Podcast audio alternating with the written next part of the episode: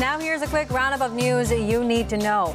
Philippine lawmakers agreed to reallocate confidential and intelligence funds to government agencies tasked to defend the West Philippine Sea. Manila's defense secretary slams China for threatening the Philippines after it removed the floating barrier in Scarborough Shoal. U.S. President Joe Biden joins the striking auto workers in Michigan in the picket line.